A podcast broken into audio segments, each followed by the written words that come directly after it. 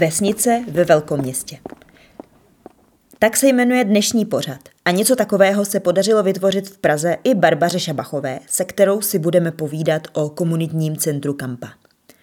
Za Barbarou Šabachovou, ředitelkou komunitního centra, jsem se vydala na malou stranu a při té příležitosti jsem nahlédla i do dětské herny a navštívila jsem jednu z kulturních akcí, podvečerní jam session, která se odehrávala v domečku Salateréna. Od mikrofonu zdraví Jana Rambousková a přeje příjemný poslech. Dobrý den, vítejte na Proglasu. Dobrý den. Právě sedíme v domečku Sala Terena v jedné ze dvou budov komunitního centra Kampa. Můžete na úvod představit ty dvě budovy a říci, jestli už od začátku tyto dvě budovy byly součástí komunitního centra Kampa? Tak eh, teď se nacházíme v Sala Teréně, což je vlastně takový hezký malý domeček uprostřed parku Kampa. Ale v této budově jsme nebyli od začátku, eh, tady vlastně fungujeme od roku 2014 a naší činnost jsme začali v roce 2006 vlastně naproti, přes Trávník. Tam se nachází mateřské centrum, je tam herna pro děti, eh, jsou tam různé kurzy pro děti i pro dospělé a vlastně tam ta naše činnost před těmi 16-17 lety začala. Můžeme teďka kampu nějak lokalizovat pro nepražáky? Je něco, čím je to místo pro vás speciální, nebo jak bychom ho mohli představit lidem, kteří v Praze nikdy nebyli? Tak eh, pro mě je to opravdu taková srdeční záležitost, že jsem vlastně tady vyrostla na kampě. Kampa samotná je ostrov vedle Vltavy, nachází se vedle Karlova mostu a je to park, eh, který je oddělen od eh, levého břehu Čertovkou, kterou asi všichni znají. A tím, že jsem tady vyrostla, strávila jsem tady celé dětství, tak je to pro mě místo, kde jsem opravdu si hrála jako dítě, pak jsem se tady prostě potkávala v dospívání s kamarády. A vlastně potom, když mi bylo 20, 23, 24, tak jsme tady vlastně založili ještě s dalšími lidmi eh, komunitní centrum Kampa, takže to nějak jakoby v podstatě pro mě navazuje, že to místo pro mě má velkou sílu dodnes. Taky jedna z myšlenek, proč se založilo to komunitní centrum Kampa, bylo zachovat ten ráz toho místa nebo uchránit toto místo, aby se uchovala ta sousedská soudržnost, aby to tedy byla taková oáza klidu, kde se lidi zastaví a nebylo to jenom takové to průchozí místo. A co ještě dalšího vlastně stálo za vznikem toho komunitního centra? Co, co vlastně byla ta prvopočáteční myšlenka, jak to vzniklo?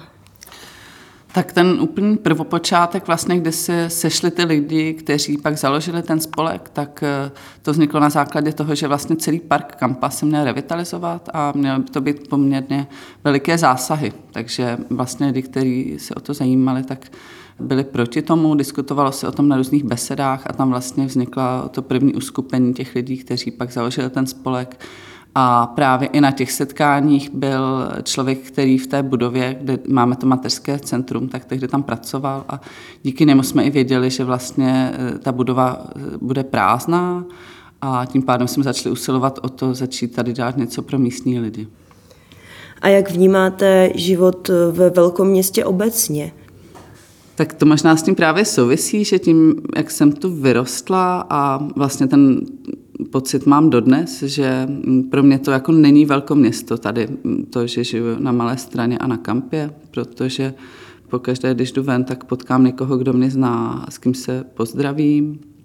Buď si vykáme, či tykáme, ale neexistuje, že by člověk šel a vlastně nikoho nepotkal, což si myslím, že je vlastně nějaký charakter nebo rys maloměsta nebo vesnice. Proto bych řekla, že to tak je. Ale už eh, když jsem byla malá a dodnes si myslím, že to jakoby tak malostraňáci mají, že právě říkají, že jdou do města a to znamená, že jdou jako na pravý břeh, že jdou přes tu řeku eh, a jdou prostě třeba k máji, na Václavák, ale vlastně my se nevnímáme jako tady, že jsme měst, ve městě, což je paradox. Pro mě vlastně jako pro člověka, který se do Prahy přestěhoval před eh, osmi lety, tak vždycky ta malá strana působila spíš turistickým dojmem. A proto vlastně teď jsem překvapená, že tady vznikla takováhle eh, komunitní skupinka, že tady ten život může fungovat i úplně jiným způsobem, než mně se zdálo z toho prvotního pohledu a než jsem viděla při svojí první, druhé, třetí návštěvě Prahy. A jak třeba žijí ti lidé, kteří tady opravdu bydlí na té malé straně? Jsou to spíš jako lidé v bytech nebo, nebo mají třeba své vlastní domečky? Jak to vlastně vypadá, ten život těch rezidentů na malé straně? Eh, no tak eh, je tady jistá skupina lidí, vlastně, kteří třeba měli možnost zprivatizovat, koupit si ten byt, ve kterém byli, pak tady jsou samozřejmě lidi v nájmu. To znamená, je tady část lidí, kteří tady vyrostli, nebo seniori, kteří tu prostě žili a budou tu žít. Většina mých spolužáků ze školky, ze školy už tady nežije, jo, že tady zůstali třeba žít jejich rodiče, ale vlastně samozřejmě na to jít sem bydlet do nájmu, tak je to poměrně těžké sehnat eh, za rozumnou cenu tady bydlení. To znamená, že je tady taky samozřejmě pak sorta lidí, kteří si to jako mohou dovolit, anebo kterým se povede prostě sehnat za nějaký přijatelný peníz to bydlení tady. Ale obecně samozřejmě to vybydlování je risk, který tady jako je velmi patrný oproti tomu, co tady bylo před 20 lety. Takže ty proměny tu jsou, ale právě proto si myslím, že je důležitý tvořit ty místa, kde se vlastně ty místní můžou potkávat a aby to nebyl právě jenom ten turistický mumraj, který tady samozřejmě je. A to máte pravdu, že když člověk se jako projde eh, Mosteckou a půjde nahoru eh, k Pražskému hradu, tak vlastně vidí jako jenom to pozlátko a jenom předražené nápoje, věci, cetky. Ale mimo to, prostě mimo ty hlavní eh, tepny toho turistického ruchu jsou tady prostě místa vlastně na té malé straně, kde se ty místní potkávají, eh, kam si můžou zajít a vlastně pod tím vším je takový paralelní svět, který tady díky bohu stále je. Můžeme teď prosím přiblížit trochu ten začátek toho komunitního centra, kdo ho vlastně zakládal? U samotného prvopočátku byla moje maminka Alena Kopecká, byla tam Olga Lomová, Markéta Nová, prostě byla to, byly to byly tam částečně hodně i vlastně lidi nebo ženy, kteří měli malé děti a tím pádem vlastně vznikla i ta idea vytvořit mateřské centrum, protože vlastně tady nic pro malé děti nebylo. A tehdy vlastně Olga Lomová pozvala Ruth Kolínskou, a ta nám právě povídala o tom konceptu mateřských center, takže jsme vlastně tehdy ho založili. Přičemž já jsem tehdy třeba děti vůbec neměla a Eh, jo, že už se nám to vystřídalo plno generací. A samozřejmě ten proces toho, jak jako nyní vypadá to mateřský centrum a mm, jak je tam krásně vymalovaná herna, a že tam máme komunitní zahradu a saunu, tak eh, to je jako dlouhý proces, ke kterému se dospělo. Samozřejmě jsme tam tehdy přišli a prostě vlastními silami jsme tam vymalovávali. Holky se zeptaly v mateřských školkách okolo, jestli nemají nějaký vyřazený nábytek, tak ten nám dali a takhle se to jako postupně samozřejmě vyvíjelo do toho, že teď to vypadá úžasně, ale ten proces byl dlouhý, ale myslím si, že to bylo právě krásný na tom, že jsme si to jako všechno tvořili společně, že to je to kouzlo toho. Mm-hmm. Hodně jste si toho udělali své pomocí a taky mě zaujalo, že spolupracujete i s dalšími organizacemi, třeba Postbellum. Můžete o tom něco trochu prozradit? Tak eh, určitě pracujeme i s dalšími organizacemi. S Postbellum jsme měli jako užší vztah i díky tomu, že já jsem pracovala pro paměť národa a zároveň třeba spolupracujeme i se studiem OASA, které teda teď už není, ale různě jako to jsou vlastně organizace nezisková, která se věnuje lidem eh, s mentálním postižením a sídlí tady kousek od nás, takže třeba u nás dělali různé vernisáže. Eh, spolupracujeme se Sulickou, Vlastně snažíme se být takovým otevřeným prostorem pro různé subjekty, které my vnímáme jako důležité aktéry prostě nějakého občanského života. No.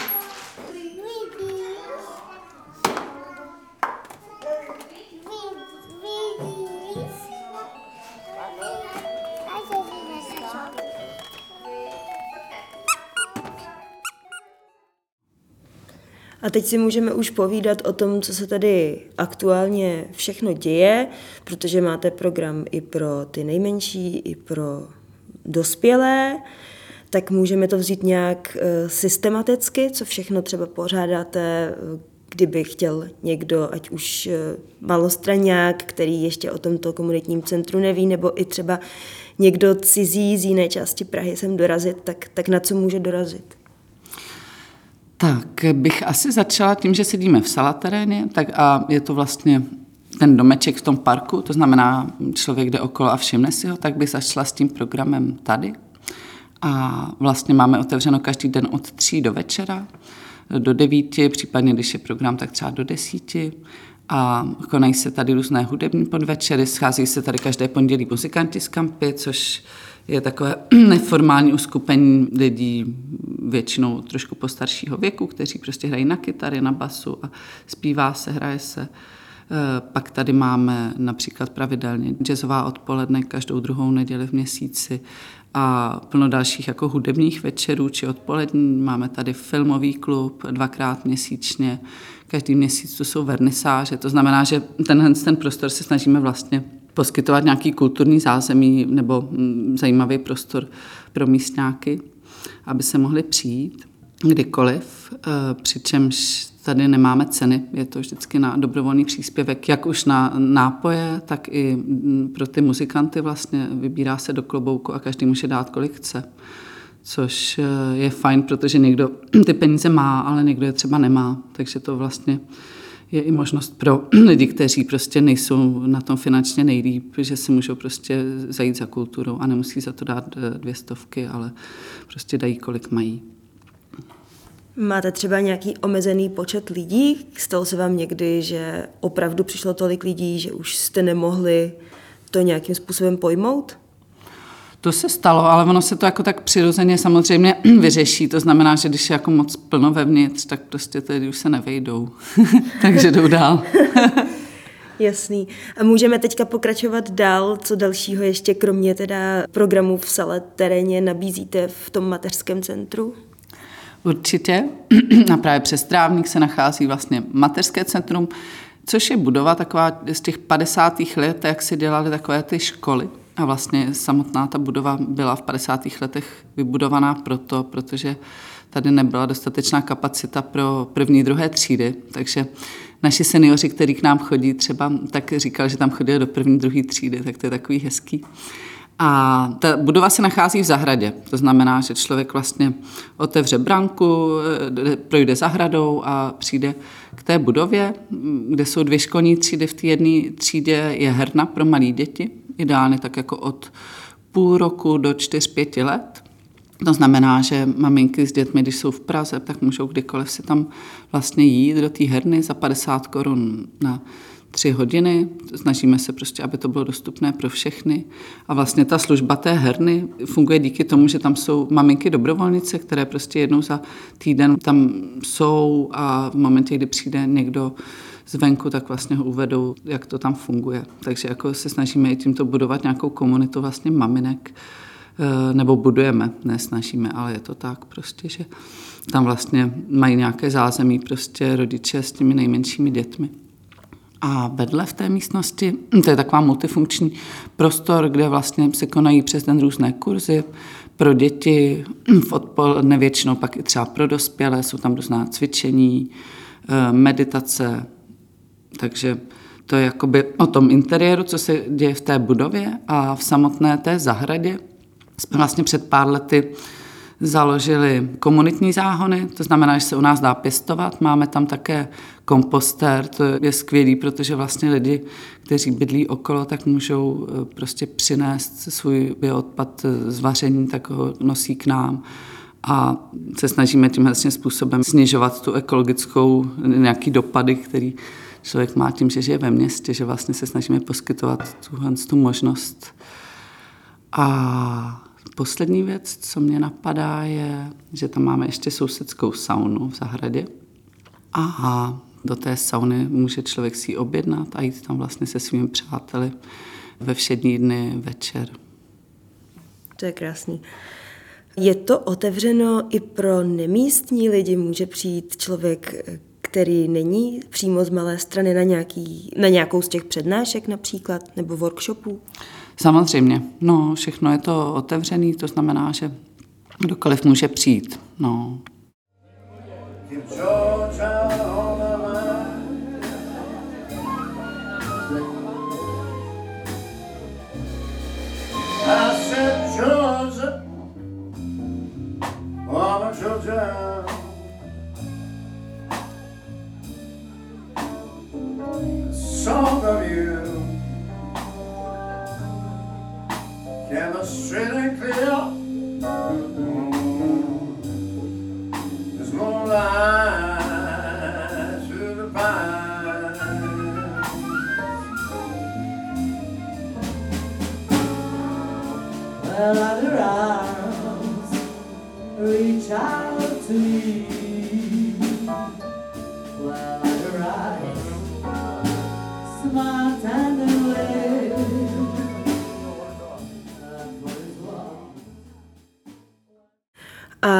potkala jste v průběhu provozu komunitního centra Kampa tedy nějakého člověka, s kterým se vám podařilo utvořit přátelský vztah?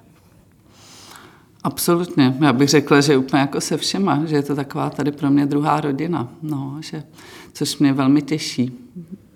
A co mě na tom i baví, že vlastně je to tak jako průřezově generačně, že člověk se tady potkává prostě se sedmdesátníkama a i s mladšíma lidma a vidím v tom hrozný kouzlo a sílu, protože si vlastně můžeme vzájemně hrozně pomáhat a vytváříme nějaký bezpečný prostor v tom městě, v tom velkom městě, protože to, že se známe, má velkou hodnotu a doteď si vlastně po každý uvědomuji, jak to je cený. Konkrétní příklad. Měli jsme doma problém s elektřinou a prostě tady náš soused kterého znám, taky elektrikář a strávil tam s námi tři dny a vlastně našel ten problém. A když jsme tam předtím měli elektrikáře normálně pozvanýho zvenku, tak ten to prostě nevyřešil, nevěděl, co je to za problém, ale tenhle člověk prostě mu na tom záleželo a fakt se tomu pověnoval. A to má jako tolik přidaných hodnot, tahle věc, že vlastně v momentě, kdy se známe, tak se snažíme si pomáhat víc, než kdyby jsme se neznali. Mně se teda líbilo moc eh, ten nápad s těma záhonkama a zajímá mě, jaký lidé si takové záhonky pronajmou. Jestli jsou to třeba lidé z bytů, kteří nemají příležitost pěstovat si na vlastní zahrádce a vítají tuto možnost. Je to tak? Přesně, ano. To je ta skupina těch lidí a často jsou to vlastně rodiny s malými dětmi, a nebo pak to jsou třeba seniori, ale my těch záhonů máme kolem 20, ale vlastně hrozně rychle se nám zaplnily. Čtvrtou, pátou sezónu máme, ale jsou tam v podstatě stabilně pořád ty samý lidé, třeba se prostřídalo pět, šest lidí, kteří se odstěhovali nebo šli někam do komunitní zahrady, která je jim blíž, než je ta naše na kampě. Ale obecně ten trend toho, že ty lidi chtějí pěstovat eh, ve městě je a v momentě, kdy nemají zahrádku nebo balkon, tak eh, vlastně potom touží. Takže si myslím, že je to i takový trend, eh, který do budoucna má nějakou jako vizi rozvoje, no, že by to chtěl rozvíjet víc vlastně. Že to vidíme, ten přetlak. Každou sezónu mi píše plno lidí, že by chtěl taky pěstovat a jim píšu, bohužel to nejde, prostě je plno. No. No a vy tu máte taky ještě ukrajinskou skupinku. Předpokládám, že jste tímto reagovali na dění na Ukrajině, prostě na válku, která započala před rokem. A jak se povedlo takovou skupinku sestavit a jak vlastně funguje? Je to tak vlastně, když před tím rokem začala ta válka, tak jsme si říkali, co, jak můžeme pomoct a tohle to byla taková jako logická věc, vytvořit nějaké zázemí pro ty děti nebo rodiny s těmi menšími dětmi, kteří sem přišli, protože už jsme to dělali. Takže jsme založili dětskou adaptační skupinku ukrajinskou. Je to pro děti od zhruba 3, 4 let věku do 6 let, to znamená jaký to předškolní, jako školkový období a když jsme začínali, tak vlastně bylo důležité sehnat někoho, kdo to bude dělat, ty učitele. A měli jsme velký štěstí, že jsem vlastně potkala holku, která tady žije už 20 let, to znamená mluví perfektně česky, zná eh, ten systém fungování v Čechách a zároveň mluví ukrajinsky. A díky tomu, že jsme se potkali, tak to bylo daleko jednodušší pak to celé zprocesovat a dělat, protože je takovým jako přestupním mostem mezi tím, jak to funguje tady, pomáhá vlastně těm lidem vysvětlit ten jako český systém a zároveň si jako jednodušší dorozumění pak s našimi dalšími ukrajinskými učitelkami, které právě v té dětské skupince máme. A ta skupina v současné době je vlastně denně od 8 do 3 odpoledne, mají různý program, chodí například na keramiku, tady do Skautského institutu vedle do rybárny a do školní jídelny na obědy a mám z toho vlastně velkou radost, že se nám to daří a že ta skupina bude i dále pokračovat, že se nám podařilo i získat finanční zdroje na to. A myslím si, že je to jako důležitý hm, propojování těch lidí, kteří sem přišli a dětí s tou komunitou nebo s tím, že tady vlastně máme nějaký prostor, který si myslím, že působí hodně lidsky na to, že je v centru Prahy nebo tak jako eh, teplé a myslím si, že právě pro ty lidi, kteří utekli z té války, to může mít takový blahodárný účinek na duši. Nebo doufám, že to tak je. A kolik v současnosti ukrajinskou skupinku navštěvuje dětí a je stále ještě možné se tam přihlašovat? My máme kapacitu 15 dětí a třeba teďka v lednu vlastně těch přihlášených bylo 18, protože oni samozřejmě jsou to malí děti, tak jsou někde nemocní, ale kolem těch 15. A teď ta kapacita je plná, ale samozřejmě, že je možné, že třeba někdo se přestěhuje nebo se bude chtít vrátit na Ukrajinu. Ta fluktuace tam je v tomhle tom směru, takže spíš, když by někdo měl zájem, tak eh, může zatelefonovat a pak se s tím nějakým způsobem bude pracovat. Napadá vás ještě něco, co bychom mohli posluchačům říct o komunitním centru Kampa na závěr? Třeba já tady koukám na ty krásné obrazy, které v Salatereně jsou vystavené a každý měsíc se tady koná vernisáž jednoho výtvarníka. Je to tak? Přesně tak. Teďka tady máme právě výstavu Martina Štekla a minulý měsíc jsme tady například měli takovou výstavu mnoha autorů z Akademie výtvarných umění a prostě mladých umělců, což bylo vlastně hrozně příjemné, že si tady velmi snoubili ty mladí nějaký autoři s tím, že se tady scházejí i ty seniori a hrozně mě to bavilo, to střetávání těch generací. A to je možná vlastně i to, co mě na téhle práci baví, to propojování eh, mezigenerační, tak v tom vidím hroznou cenu a hrozně si toho vážím, že jsem tady u toho. Ještě poslední otázka na závěr. Můžete vlastně posluchačům představit svoji roli v komunitním centru? Eh, co přesně děláte? Tak eh, oficiálně jsem výkonná ředitelka či ředitelka a starám se vlastně o dramaturgii, to znamená, že vždycky na ten příští měsíc chystám ten program. Jsou samozřejmě věci, které běží průběžně, a spíš to tak jakoby hlídám, aby to celé fungovalo a plus dělám třeba fundraising, snažím se získávat peníze, aktualizuju web, prostě co je zapotřebí, ale má to i to svý kouzlo, že vlastně člověk trošku dělá všechno, že to není, že by jenom seděl u počítače, ale prostě je to vše od A do Z. No. Tím, že jsme malá organizace, tak vlastně všichni trošku musíme dělat vše. Na Proglasu jsme si povídali s Barbarou Šabachovou, výkonnou ředitelkou komunitního centra Kampa. Moc děkuji za rozhovor, přeju, ať se daří. Děkuji, nashledanou.